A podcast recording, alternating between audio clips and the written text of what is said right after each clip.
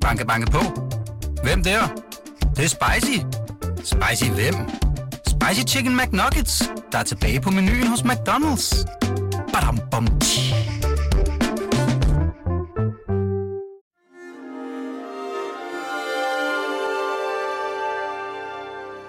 Du lytter til Weekendavisens hjemmeskole.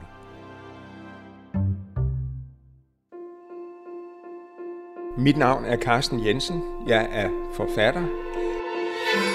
Jeg vil gerne tale om den russiske forfatter Leo Tolstojs store romanværk Krig og Fred.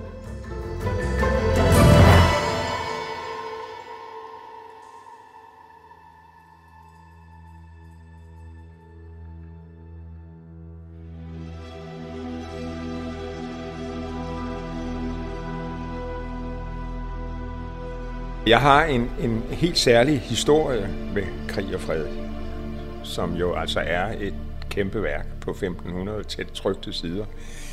Jeg læste den første gang, da jeg var 13 år gammel, og så genlæste jeg den, da jeg var midt i 50'erne. Og det var jo to meget forskellige oplevelser.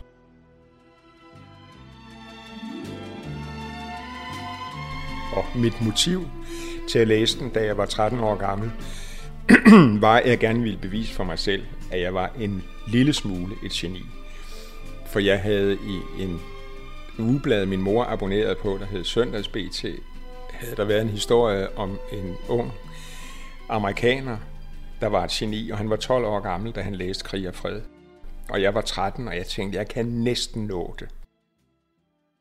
Men den udkom, så vidt jeg husker, i 1869, og handler om Napoleonskrigene, set fra den russiske side. Det vil sige, den foregår jo mange år før øh, Tolstoy skrev den. Han har ikke været øjenvidende til noget af det. Det er baseret på research og hans unikke fantasi selvfølgelig.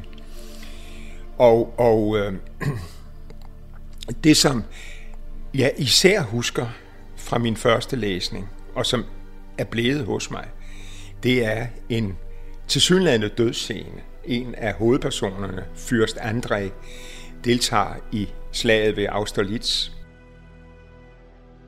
Fyrst André er en af de mange personer i den store roman, en adelsmand, som det jo fremgår, og øh, med et meget, meget privilegeret liv, men som jo altså på slagmarken kommer til at opleve, at der er ikke nogen privilegier lige pludselig han føler sig ovenikøbet forpligtet af sin adel til at gå forrest i kampen.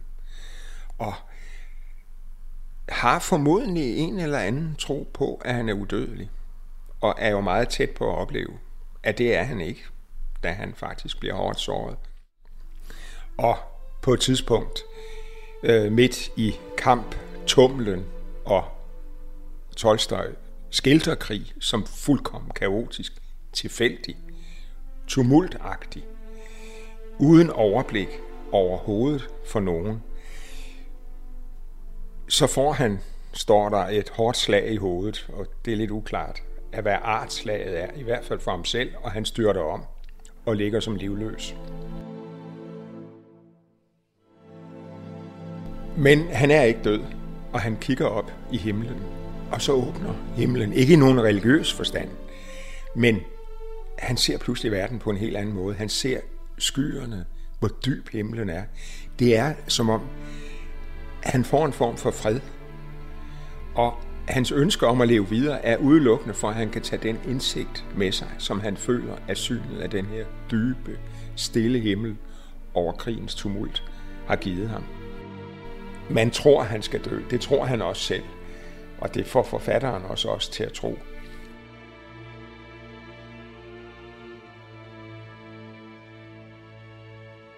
Det gjorde lidt ondt, men det var navnlig ubehageligt, fordi smerten distraherede ham og forhindrede ham i at se det, han var interesseret i. Men hvad er det? Falder jeg? Benene svigter under mig, tænkte han, og faldt om på ryggen.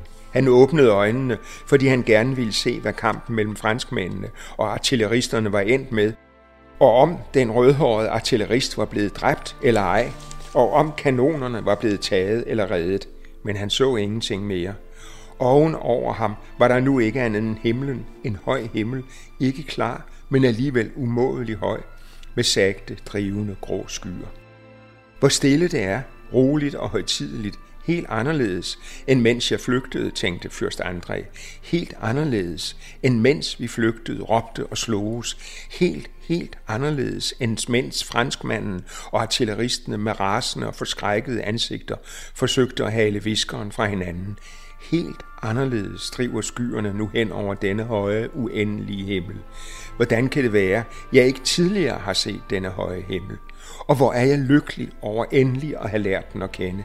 Ja, alt er tomt, alt er bedrag, undtagen denne uendelige himmel.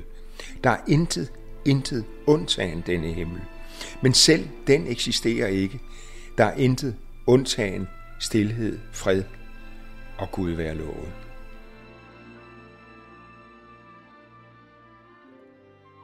Og øh, da jeg så læste romanen, og det har været 40 år senere, da jeg var midt i 50'erne, så var der også en dødsscene, og det var igen Fyrst André, og det er så hans rigtige dødsscene, hvor han altså ikke overlever. Og øh, der har han sådan en oplevelse, og det er en drøm, men samtidig er det sådan, døden bliver skildret, at han ligger i et helt mørkt rum, og døren er lukket, men der er nogen, der forsøger at trænge ind i rummet. Det er ikke sådan, at når døren langsomt går op, at der er lys udenfor. Der er endnu mørkere. Og han forstår, at det er døden, der vil ind. Og så stemmer han skulderen mod døren og forsøger at stoppe døden og lukke døren igen. Men det kan han ikke. Langsomt, men uundgåeligt åbner døren sig mere og mere. Og det er dødens komme. Og det er en meget, meget uhyggelig skildring. Øhm, men samtidig jo også en enorm stærk skildring. Den havde jeg, jeg vil ikke sige, at jeg ikke havde lagt mærke til den, da jeg første gang læste romanen, men den var ikke blevet hængende hos mig. Men på en helt anden måde blev det et afgørende punkt i læsningen, da jeg læste den så mange år senere, fordi, og det har jo noget at gøre med at være blevet de år ældre, at døden er uundgåeligt selvfølgelig rykket nærmere, og det er noget, man er begyndt at tænke på sit eget livs afslutning.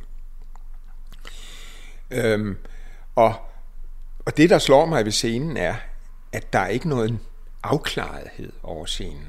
Nu kunne man forestille sig, at han havde haft den ene dødsoplevelse, som gav ham en stor indre fred, at den kunne han tage med sig, men det har han ikke gjort. Han er, det er jo også en, der er en fortvivlelse, en modstand. Han vil ikke dø. Og så dør han.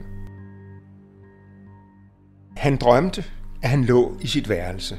Det samme, som han faktisk lå i, og han ikke var såret, men rask. Mange forskellige personer, ubetydelige, ligegyldige, dukkede op for fyrst André. Han talte med dem, diskuterede et eller andet ligegyldigt spørgsmål. De var ved at rejse. Fyrst André tænkte dunkelt på, at alt dette var uden betydning, og han havde andre vigtige bekymringer, men blev ved med at forbavse de andre med nogle tomme, slagfærdige ord. Lidt efter lidt forsvandt alle disse personer ubemærket, han rejste sig og gik hen til døren for at slå slåen for og låse den. Alt afhang nu af, om han kunne nå at låse døren eller ikke. Han gik, han skyndte sig, hans fødder ville ikke flytte sig, og han var klar over, at han ikke ville nå at låse døren, men alligevel anspændte han med smerte alle sine kræfter, og han blev grebet af en pinefuld frygt.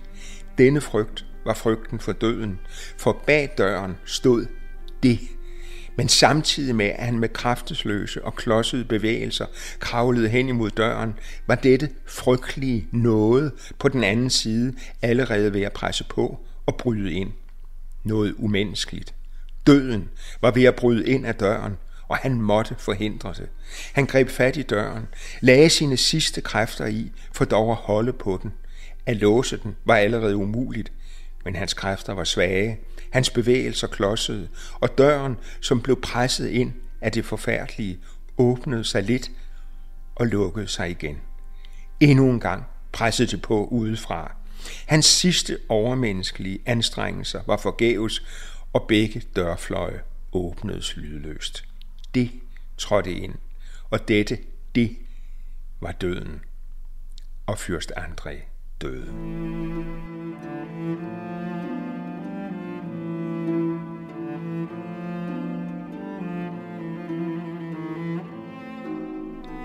Det slår mig, at jeg tror, at unge mennesker øh, har nemmere ved at forholde sig til døden end ældre mennesker. Altså selvfølgelig ved jeg godt, at unge mennesker også tror, at de er udødelige. Det kan man jo især se med unge soldater, der bliver sendt i krig. De tror alle sammen, de kommer hjem. De ved godt, at nogen skal dø, men det bliver ikke mig. Men på den anden side tror jeg, fordi de jo er så meget i smeltedilen, de er så øh, fuld af store tanker om det liv, der først rigtig skal til at begynde. De er så afprøvende, søgende, at døden er også en del af tilværelsen. Jeg kan også dø. Og ofte er der jo flere, end vi egentlig tænker over unge mennesker, der faktisk dør. Ofte gør unge mennesker erfaringer med døden tidligt. Og øh, det havde jeg ikke gjort, da jeg læste Tolstojs øh, Krig og Fred. Men jeg havde en åbenhed over for det, at døden var ligesom en... Det var noget realistisk for mig, at livet kunne afsluttes. Og hvad så? Og jeg var ikke på den måde religiøs. Men jeg tror heller ikke, jeg var afklaret på, hvad der så fulgte. Om det bare var lutter, mørke, aske, jord. Øh, eller om det var noget helt andet. Men der var, øh, og det kan jeg jo se i retrospektiv, en, en form for åbenhed over for det, at vi kan, ikke bare kan, men skal dø. Som jeg tror, at man som ældre i virkeligheden, selvom man burde være så meget mere afklaret og har levet så meget mere af sit liv, øh, burde man også være mere afklaret over for døden. Men jeg tror faktisk, at jo ældre du bliver, jo mere genstridig bliver du. Jeg kan jo ikke sige, hvordan jeg vil have det med det om 10 år, for eksempel. Men, men jeg føler jo, at jeg er i fuld gang med mit liv. Et liv, hvor jeg så langt fra har fået gjort alle de ting, jeg gerne vil. Øhm, så langt fra er ligesom parat til at gøre status. Og det er nok derfor, at, at øh, den dødsscene øh, siger mig så meget.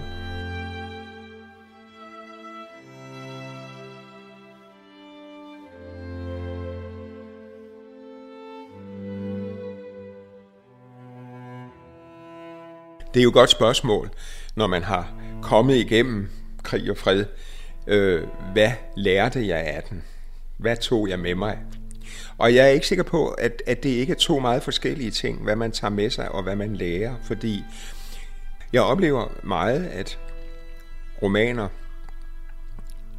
er en samtale. Du kommer meget tæt på nogle personer, som ikke er dig. Det er jo også en indøvelse i empati, i indlevelse. Øh, du kommer ud af din egen person og ender i en fremmed person, hvor du måske genfinder noget af dig selv, eller måske opdager du noget helt ukendt i dig selv. Altså, nogle af de øh, scener har jo fået mig til på en anden måde at udforske mit forhold til døden, for eksempel.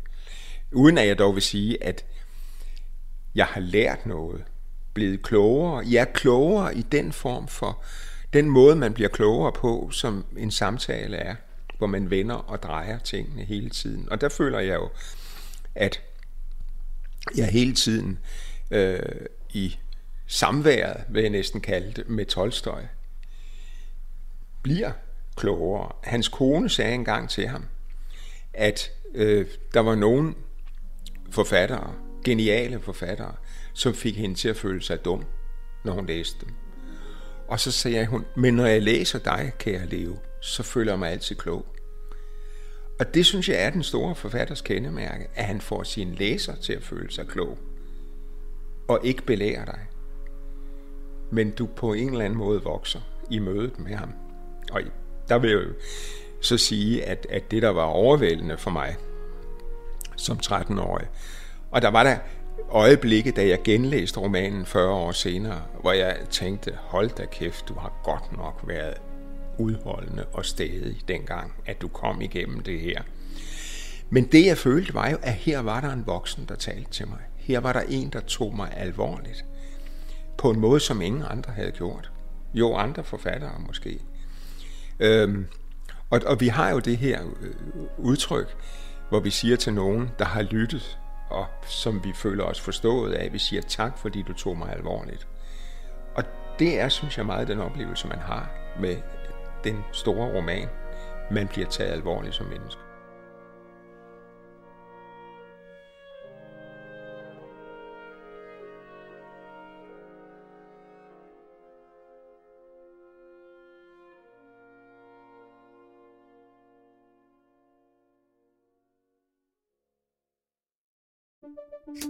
Banke, banke på. Hvem der? Det, det er spicy. Spicy hvem? Spicy Chicken McNuggets, der er tilbage på menuen hos McDonald's. Badum, bom, tji.